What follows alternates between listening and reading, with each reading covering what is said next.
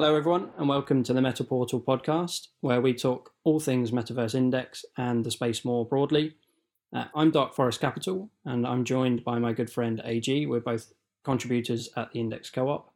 And what a month it's been for the Metaverse Index, AG.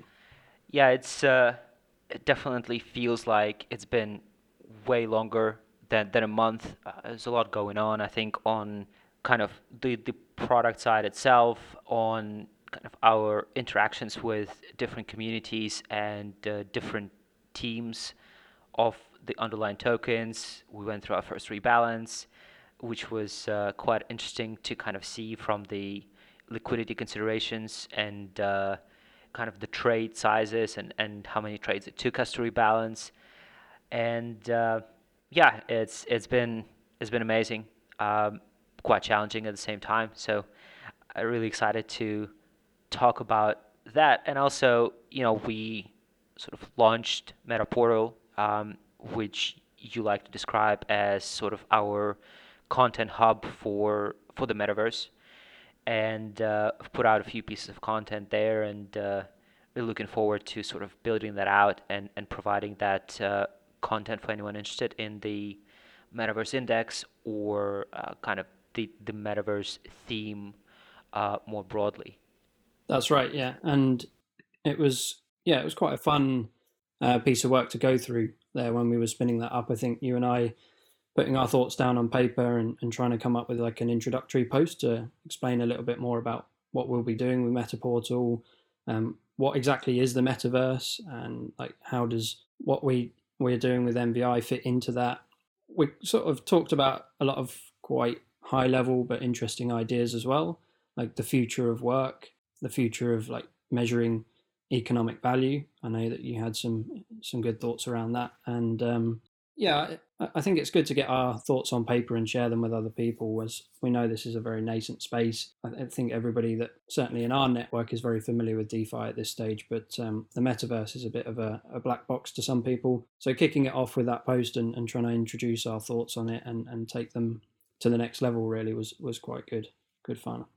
Yeah, yeah, and uh, perhaps it's it's uh, it's a good time to sort of run through that post a little bit and you know, and, and talk about our thought process and and what we ended up sort of writing about, right? And at at the very high level, it all comes to the question of what is the metaverse. I think it's kind of a very generic, in a way, uh, term that encompasses a lot of the underlying thematics, and, and people just tend to use it whenever they think about like virtual worlds or virtual environments. But that's that's quite misleading in in the way we see the space right? Because like virtual worlds and and digital experiences are not new. Uh, you can you can argue that us having a video chat on zoom is a digital experience but it has nothing to do with a metaverse or for example we could be playing Fortnite, right? And talking. Is that is that a metaverse? And we sort of would argue that it's not. And and in, our opinion, what really brings metaverse to life um, is that intersection of blockchain and virtual reality. I think blockchain technology is is here now, right? We still need to address some things with scalability that kind of applies to gaming and virtual reality is maybe um, a little bit a few years away, but these two technologies are fundamental to the uh, emergence of like the real metaverse, right? Um, and then I think outside of that, right, is just how how do we think about metaverse and and what are some of the characteristics that define it outside of sort of blockchain and VR technology.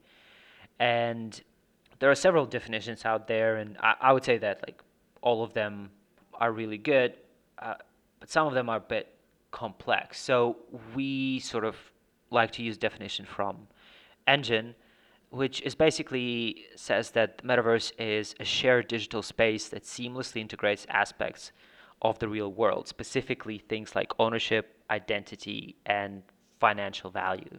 And so to us that that's really the key, isn't it?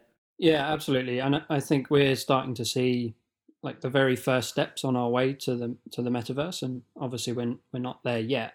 Um, and what you've talked about are how some things are sort of mislabeled, or even when it's on the way to becoming something that would be part of a future metaverse, it's still like such a very small step in that direction. And I think one of the very important parts of that definition is like the financial value that we talk about. And, and once you can unlock that and start moving it around between these virtual worlds or between these digital experiences, that's what's really key. And that's where blockchain is, is so critical to like enabling the metaverse.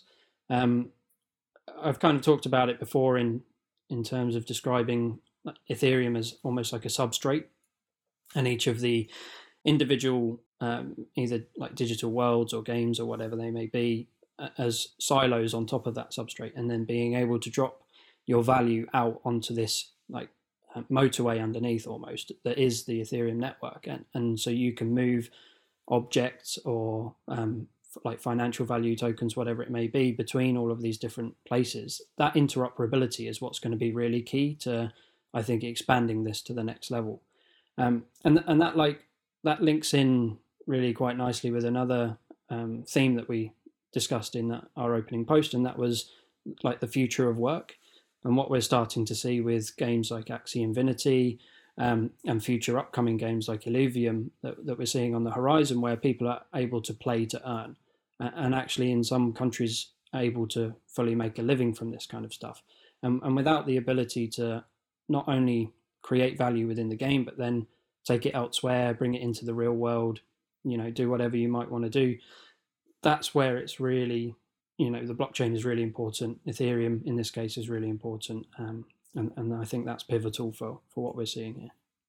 Yeah, yeah, absolutely. And another important component there is NFTs, right? Uh, as as a technology, as a as a token standard that enables this. First off, it, it enables true digital ownership, right? Like authentic digital ownership, and then that ownership enables your ability to move value around. So in my mind, that's that's sort of that building block of the metaverse and something that is almost as important as blockchain itself. And uh, it, it's interesting. So I've been working on sort of a post or an article looking at traditional gaming companies, right? Like, for example, Roblox and Epic Games um, with, with Fortnite, and trying to draw comparisons and parallels to, for example, Sandbox and Axie. And Roblox, for example, they do a decent job of like distributing value to uh, to creators, right? Like to um, to developers who build these experiences on in in their sort of virtual worlds. But what's interesting is that one, uh, you get paid with like their own token, right? Uh, it's called Robux, but and you can redeem it for uh, your fiat currency. But Roblox sets the exchange rate, right? So that's that's that's one thing that I think is interesting. And second thing is Robux obviously is just a token. It does not give you any say in management of the company, right? It's uh, it basically it just pays you. It doesn't allow you to buy into the system buy into the game. And and those are like some differences that I think are very crucial when it comes to kind of future of work piece, right? Because if you can develop, uh, you can play the game, and not only do you earn something that is real value, but you actually earn a small share of ownership, which means that as the network grows, and often it grows because of user generated contributions, user generated content, um, and you are benefiting from that directly. And and I think that's one of kind of the the crucial appeals of metaverse powered by blockchain and NFTs to to some extent versus kind of traditional uh, a traditional world in a way. Yeah, and I want to jump on that point um, really quickly because what you're talking about there is the ownership economy, basically, and how token models can enable uh, communities to be empowered and, and align their incentives with the overall goal of maybe a founding team or um, you know the organization of that community itself.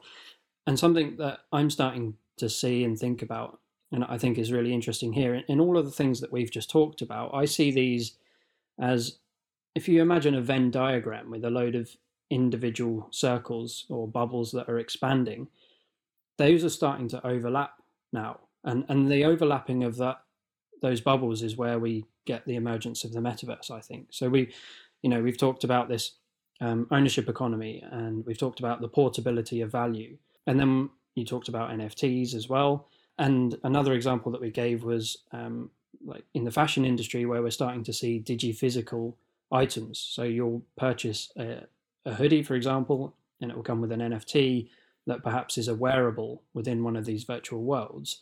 And so that bubble there is having like an avatar, a virtual avatar that persists across a multitude of like virtual worlds, experiences, um, instances, whatever. And that I see that as another bubble. So as all of these things start to overlap, you can start to see how the metaverse emerges. You can have a digital version of yourself that represents, you know, what, what you like in the physical world, that is part of a ownership economy that perhaps um, has ownership over like either a, a project, a, a an organization itself, or maybe even just like a, a, vault of NFTs, like we see with something like Whale. And then you add on to that the fact that you can jump in and out of that as you please. You can take value from it. You can have NFTs that are, are yielding or creating value for you. All of this starts to come together. And that's, I think, where the metaverse begins to emerge and, and where it comes from. Yeah, that's and and then you sort of overlay VR on top of it as an immersive experience, right? And and you get like can you get a little bit further with that vision where it becomes more and more uh, real, right? And I think that's where you can sort of dive into a more dystopian type of future, but at the same time, I think it's um, one exciting. It will open up a lot of economic opportunities, I think, and uh, it will also create just like it will also unlock so much value around the world, not just in sort of developed countries, and and that's that's what's so exciting about it, right? That kind of the the cost to participate in in the metaverse, like in the way we are describing it, is not it's not that significant. Um, obviously, like we can talk about gas costs and all of that stuff, and like with Axie, you need to buy Axies to, to play and so on. But at, at sort of the fundamental level, you just need an internet connection. And I know that still sort of excludes a lot of uh, people, but like with PlayTurn, you can play on your phone, even in uh, emerging countries, whether it's I- in Asia, India, Africa. Uh, mobile penetration is generally pretty decent. So I think that's one of one of the equalizing technologies, or one of the equalizing phenomenons of our time. Uh, this this emergence of the metaverse powered by uh, blockchain. Yeah, agreed. That's a really good way to end that. I think. Um, so to bring it back in terms of like Meta Portal and, and what we're trying to do here with with launching this content hub is we're going to be looking to expand on these ideas now uh, and take them further and and help others who maybe don't have as much insight into this space to understand the, the power of this technology, what it might unlock, where it might go, and of course link it to you know the, the financial um, side of things. You know what, what are we looking at? What do we like? How does it fit in with you know valuation models? And how can it? How might these things like integrate within DeFi? You know, giving it even more of a superpower there. Um, so yeah, the, the idea of Metaportal, we're not just going to focus on the Metaverse Index, but we will talk about these these high level trends, why they're interesting to us, where they might go, and yeah, just try and expand on that idea more generally. Yeah, and uh, you know, part of it is sort of backed by the fact that when we were looking into sort of metaverse and, and learning about it, um, we we sort of struggled to find this type of content, right? And uh, for us as as kind of DeFi uh, natives, uh, Metaverse was a completely uh, new world, and, and still is to to uh, a large extent. But what we hope to do with Metaportal is bring our readers and bring the community on this journey with us as we learn about the space and the underlying tokens, right? The projects that, that are actively building the, the metaverse. And yeah, really hope that we'll be able to sort of add value to, to the community with, with the meta portal. And uh, yeah, I think I think we've uh, we're on a good good track so far. I think uh, it's generally been really positive feedback on the intro post, and we've also uh, put out the monthly update for the Metaverse Index in terms of performance. If uh, you want to sort of walk us through that. Yeah, so we've basically copied the format that we were using for the, the DPI uh, monthly update, and we're going to be looking at, you know, a quick summary of the overall performance of MVI, and then diving into that and talking about what the top performers were and what their contribution was, um, and then any like performance detractors, and basically taking you through our thoughts on exactly why um, different tokens performed the way that they did. So through the month of April, obviously we launched on the seventh, um, and we we saw, I think, pretty strong and steady growth throughout the whole month. We're talking about over 1,100 addresses holding MVI and having 68,000 units, which I think is what, was it about 25% of DPI's unit supply. Obviously, that that uh, metric can be, if you look at it from a TVL perspective, that doesn't give you the whole picture. So unit supply basically, would you say it normalizes for price? So you, if you look at unit supply as price goes up, you're going to be minting fewer units. So whilst the price is still low and and we're seeing steady growth in unit supply, you know that's a really good thing, and that's what we want to be looking for. I think you summarised it quite nicely, AG, when you you sort of pointed out that uh, really it was a separation in terms of performance between large caps and small caps within the index over the month, and we saw uh, the likes of Muse, Meme, NFTX, and, and Rari all sort of have a, a pullback during the month, um, despite their run up from like January onwards. And then on the flip side of that, we saw Enjin and Mana return both 18.5 and 55.2%. So really, really strong months for, for both of those large cap um, projects. So perhaps you want to talk us a little bit through what you saw in terms of um, performance. And I think you picked Axie to talk about as they, they had quite a lot of news this month. Yeah, yeah, it was interesting.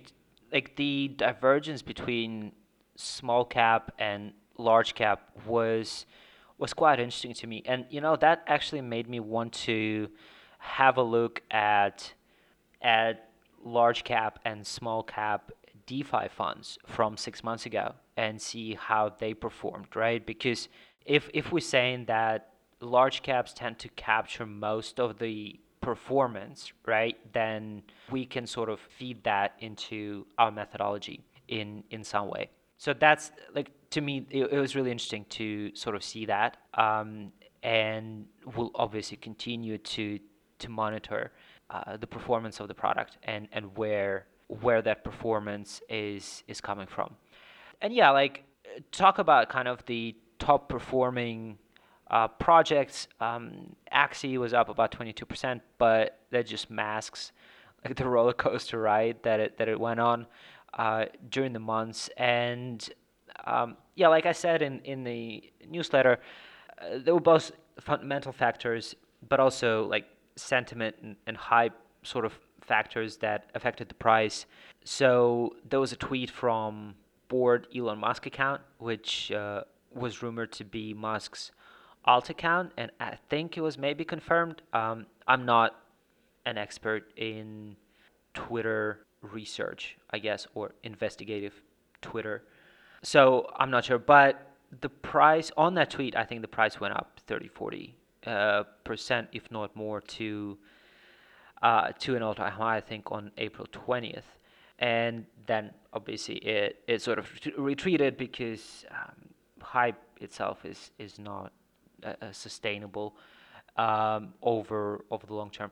I think on the fundamental side was like it was actually a really good uh, month for for Axie. So they've been working on um, their sidechain uh, of of Ethereum, which is called Ronin, for for quite a while. And the main reason for that is basically Ethereum's transaction fees uh, that uh, basically create significant barriers to adoption of the game.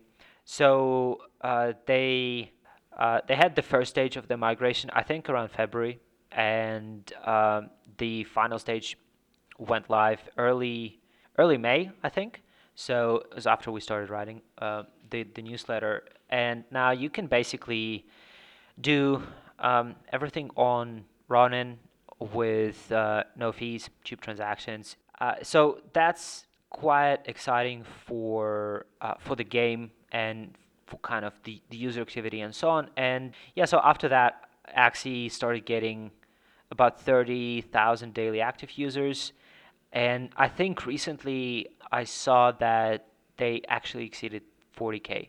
So we've seen seen quite quite significant growth from that. And then also, like when we wrote this on on May 5th, about seven days since the migration, uh, it was about $11 million of value was moved to Ronin, but on the revenue side, right? So Axie generates fees from uh, breeding. Like if you want to breed Axies, you need to pay a fee, and right now that fee I think is one AXS. And there's also marketplace fees on transactions within the marketplace.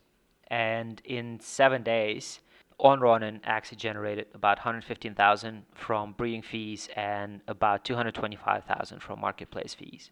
So that's that's about $340,000 from from that week, which is 18 million annualized run rate.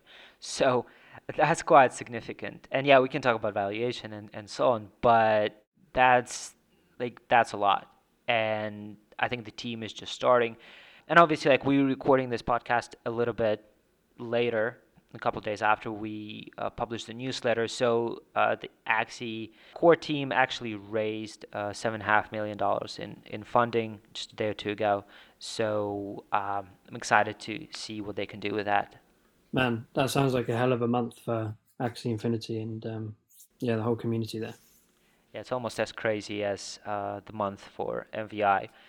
Yeah. I, I don't know if you've had a chance to look across some of the other projects at that um, those sort of run rate figures, but that sounds like Axie is probably the highest of, of all the holdings within MVI. That's actually an interesting question. I think that's uh, that's worth a, a, deep dive. That's worth an exploration. I, I would guess I would guess so, just because I think the the activity on the platform uh, in terms of usage, like you constantly see Axie as one of the highest, if not the highest, usage app on in the Ethereum ecosystem. So uh, it wouldn't surprise me if uh, that run rate is in fact highest in terms of projects in the MVI. Yeah, yeah. I was just looking at um, Mana uh, making 120k for the for the whole month, and you're talking about Axie at sort of 300 and something for for just a week. So yeah, it'd be interesting. I think we should have a look in, into that and see what we can find. Um, do a bit of a comparison. I think there's also like a value accrual, right? Like it's challenging to see where like Eng Enjin, for example, makes money to the token for for Sandbox and, and the Sand token. It, the value accrual is pretty clear, but the game is not live yet. So you know that sort of moves you down to smaller projects, uh, which I don't think would would be able to compete with uh, with Axie. Yeah, definitely. Okay, so talking of uh, Decentraland, I'll just quickly sort of summarize what I saw. I did a bit of digging around it as it was the top performer within MVI for the month. Um, and it just seemed like business as usual, to be honest. There wasn't anything that really stood out as being a catalyst. Uh, I think you've you've kind of picked up on the large cap, small cap imbalance there, and, and maybe just the fact that you know this is a long longer term project in terms of how long it's been around since 2017. Uh, you know the people that probably holding mana and probably holding actually land off the back of that, you know, they're they're a lot stickier. So it saw a similar roller coaster where at one point in the month it was down over fifty percent, uh, but it quite quickly recouped those losses and ending the month, you know, as we say, up fifty five percent. Um, there there were a few updates within the game. they've updated their Genesis Plaza. I think this is quite and was quite a necessary thing to do. Um, we've obviously talked about how Sandbox is trying to have something going on at all times, no matter where you kind of drop into it when it launches. Whereas Decentraland, sometimes you can go somewhere and it, it feels a bit empty. Maybe there's nobody around, there's nothing going on. Uh, so with the new Genesis Plaza, they've they've given people dropping in the option to check out what's live at that time in terms of events, uh, games that are going on, um, games that you can just jump in and, and play yourself. So it, gets people straight into something rather than having to like find the fun themselves. So I, th- I think that's quite important. They're also looking at uh, scaling solutions as well. So they started off in early April being able to port your mana from Ethereum to Polygon. So what you're going to be able to do now is, is make marketplace transactions on layer two, which is obviously going to be a, a godsend in terms of when you're buying your $200 Binance t-shirt, at least you don't have to pay 20 extra dollars in um, gas fees now for that. So yeah, small little uh, small little improvements. I think in terms of event, events, they had the Atari uh, Casino launch with our in partnership with our favourite um, team over at Decentral Games, and they got quite a well-known DJ, um, Dillon Francis. I don't personally listen to his music, but sounded all right when we went to the launch party. Um, so they got him in and had some fun and games going on there uh, for for the launch party there. Obviously, Atari is a massive partner themselves, trying to get into blockchain with their own token uh, and trying to like create an ecosystem around the Atari token it, itself. So yeah, some big names in there, but overall, I, I, don't think there was really anything fundamental that that drove the performance for for the Mana token this month. Yeah, I think I saw you awkwardly dancing at at the at the opening party for the casino uh, in your in your swag.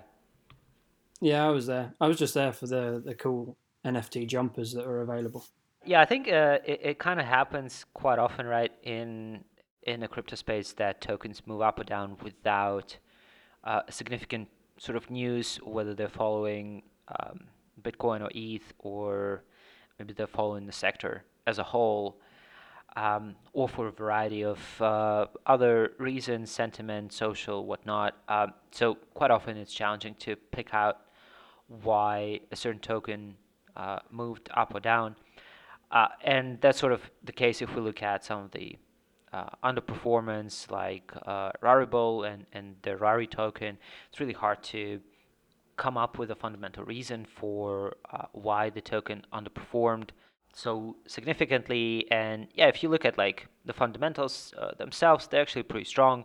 Like the monthly volume in April was uh, a little bit below uh, March, but really not significantly. Still significantly above earlier in the year, and like the average check size was uh, was higher by I think 60 or 70 percent. Um, so like fundamentals uh, are quite well the community has been really quite busy on the organizational side. They they're working on so they they've had a like a marketplace mining program from from the get go where you get Rari uh, for uh, buying and selling uh, items on on the marketplace. So they've reallocated 25% of that to the community treasury, which I think is a good move.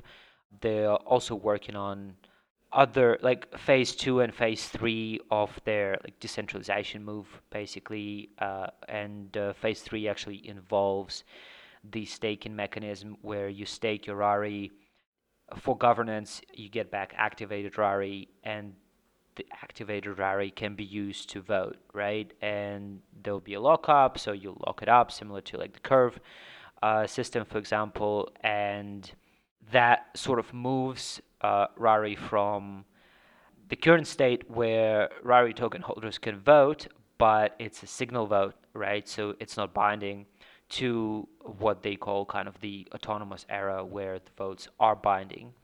So again, I think on the fundamental side, the team uh, continues to sort of deliver and, and execute, but the token underperformed quite significantly. And partially, perhaps it sort of gave back some of the gains from earlier in the year, we tend to launch uh, products at local tops, and we sort of did that in the NFT space. Um, so some of these tokens have run up quite a bit. I think Rari itself went up 350%, like two months before we launched the product. So um, perhaps it's a bit more of a technical factor and just uh, settling a little bit um, after the run. Yeah, no need for us to break from tradition there, I don't think. I'll talk about a little bit about RFox as well, um, because we put that into the, the performance detractors section. Uh, a similar sort of story.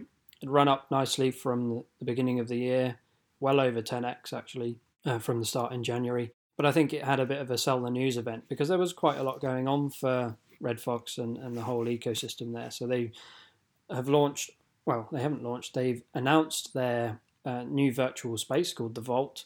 And that's going to basically be a what looks like a floating space station uh, as a virtual world. It will be divided up into different quarters, and in each of the different quarters, there'll be plots of um, shop space available effectively.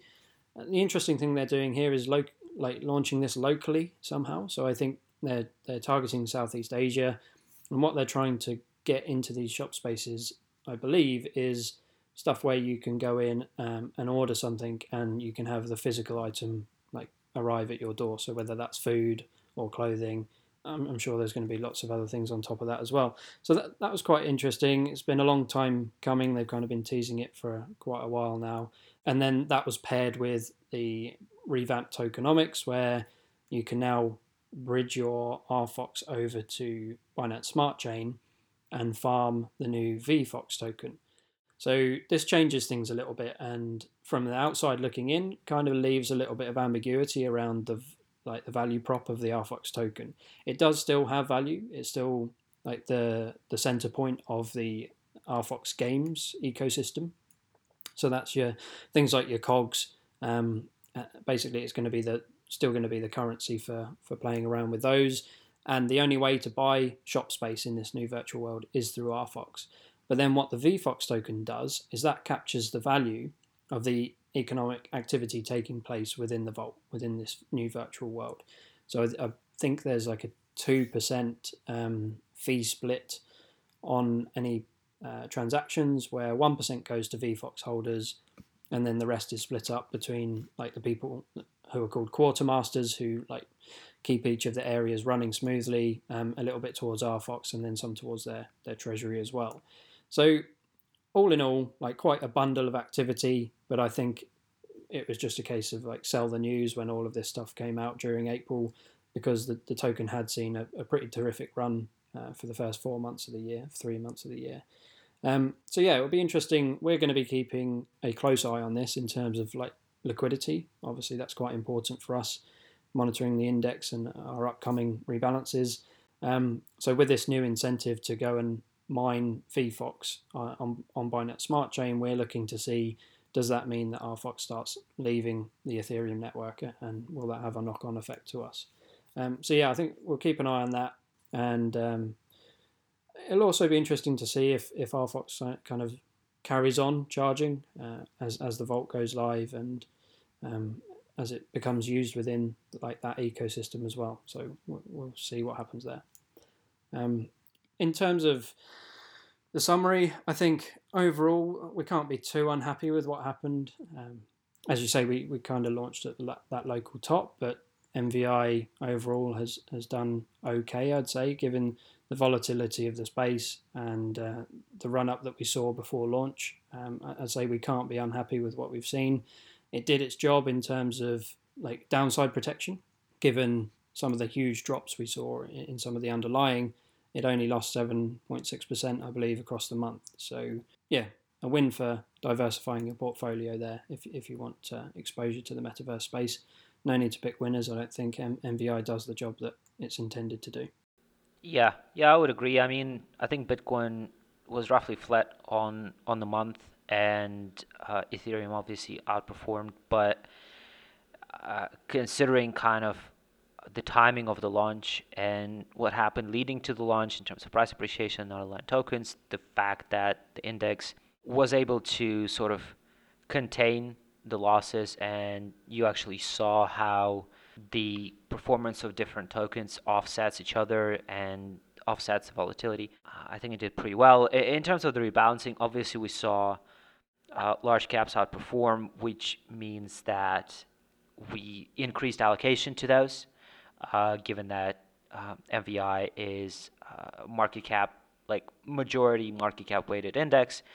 Um, so yeah, compared to sort of the launch allocations, we ended up adding to our positions across kind of Eng, Mana, Axie, and uh, Sand as well, um, at the expense of sort of uh, smaller caps. And that's something that you know I'm really keen to keep an eye on uh, to just see if we see a pattern of you know when the sector performs, that performance is mostly captured by large caps, right? And and if that assumption is correct, then we can sort of talk about whether you know we can incorporate some of that insight into into the methodology and and how we would do so. But yeah, in general, I think uh, quite quite positive first months. And then if we talk about what happened outside of um, the performance of the index, I think one of the most exciting things that you and I wanted to cover off as well was the partnership that we're looking to develop with Decentral Games. So we actually put a proposal forward jointly with uh, the DG team to um, suggest that the community uh, treasury uh, farms the MVI ETH pair uh, and earns index on it. So I know that you and I have both sort of sung the praises of the DG team um, ever since the very beginning. They've been like really great getting involved, helping us out, helping us obviously with the launch. Uh, they're very responsive whenever we try to talk to them. Um, and we kind of spotted that they've done a really good job so far of diversifying their treasury holdings. You know, they own uh, land, they have Mana and Dai, obviously their own treasury. They stake Matic onto a node as well because the, their transactions within their casinos actually take place um, on layer two. So they've done a great job of that already. You and I, within the index co-op, have been looking at um, treasury diversification, and, and obviously now Matthew Graham is up and running with that, but it's something that's quite close to our heart. So we spotted an opportunity here, and um, the vote passed on Wednesday, the 12th, I think it closed, didn't it? And and we saw 91% voting in favour for that. So DG are going to diversify their treasury into an MVI ETH LP position, and they're going to farm index, which is great news. Yeah, it combines a lot of great stuff that's going on within crypto more generally in terms of like partnerships and and how these things will develop. So uh, yeah, I'm really excited to be part of this. Yeah, it's actually interesting, right? Because they form an index which will then allow them to vote in governance of the tokens underlying the MVI, which includes, you know, potentially some of the competitors. Uh, if you know there is such a thing as uh, competitors in in crypto, I think generally we we um, tend to um, be on the side of let's let's grow the pie, and there's enough there's enough for everyone but that's that's rather fascinating to me, right? That you can have. So is that is that meta meta governance at that point? I, I, I don't know what type of governance it is, um, but it's uh, it's quite awesome. Yeah, it's like I don't know. Uh, Apple acquiring a ton of shares in Facebook through a BlackRock fund and then using those shares to vote in a certain way. Anyway, um, the yeah, like the the the, the analogy breaks down because um, like you don't need to be BlackRock like shareholder to vote on um, like Apple being held in different of their indices. So this is like the dual token structure here is is uh, what's different. But yeah, it's it's fascinating. I'm I'm curious to see if this sort of develops into uh, into a broader uh, trend at, at some point.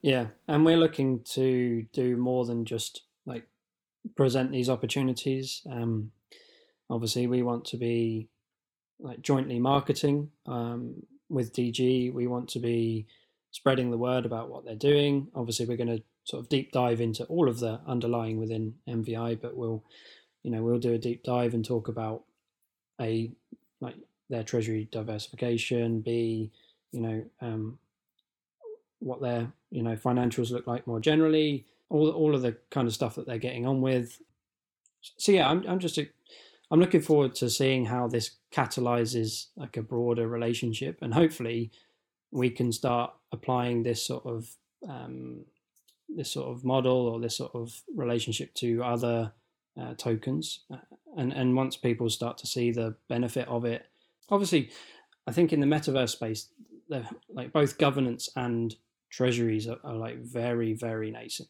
Um, some don't even have governance; they're still very centralized.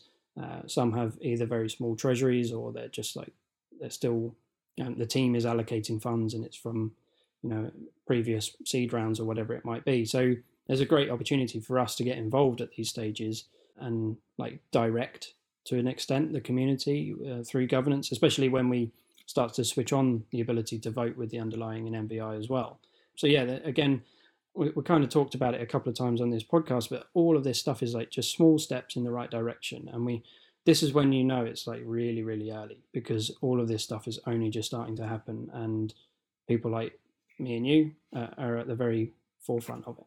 I think uh, I think it's sort of sums it up really nicely and is a great conclusion. I think to our first episode. Like, there's a lot we can talk about, right? I was gonna get you to talk about INFTs, which uh, I think you're quite excited about, and you know, there's on kind of the more uh, product side. I think UniV3 is really interesting in in terms of like implications on MVI and and how we approach it. But I think I think we covered quite a bit for sort of the first episode, and uh, yeah, w- what do you think? I think it's probably a good time to to wrap it up. Yeah, I think we can save INFTs for another time. Yeah, if you think this is the forefront of tech, then wait until we talk about those things. Like that absolutely blew my mind. So um, yeah, let's definitely keep that one in our back pockets. All right. Well, great. Thanks everyone for joining us on this uh, first episode of of MetaPortal, and uh, we'll keep these coming on the weekly basis and uh, look forward to talking to you guys again.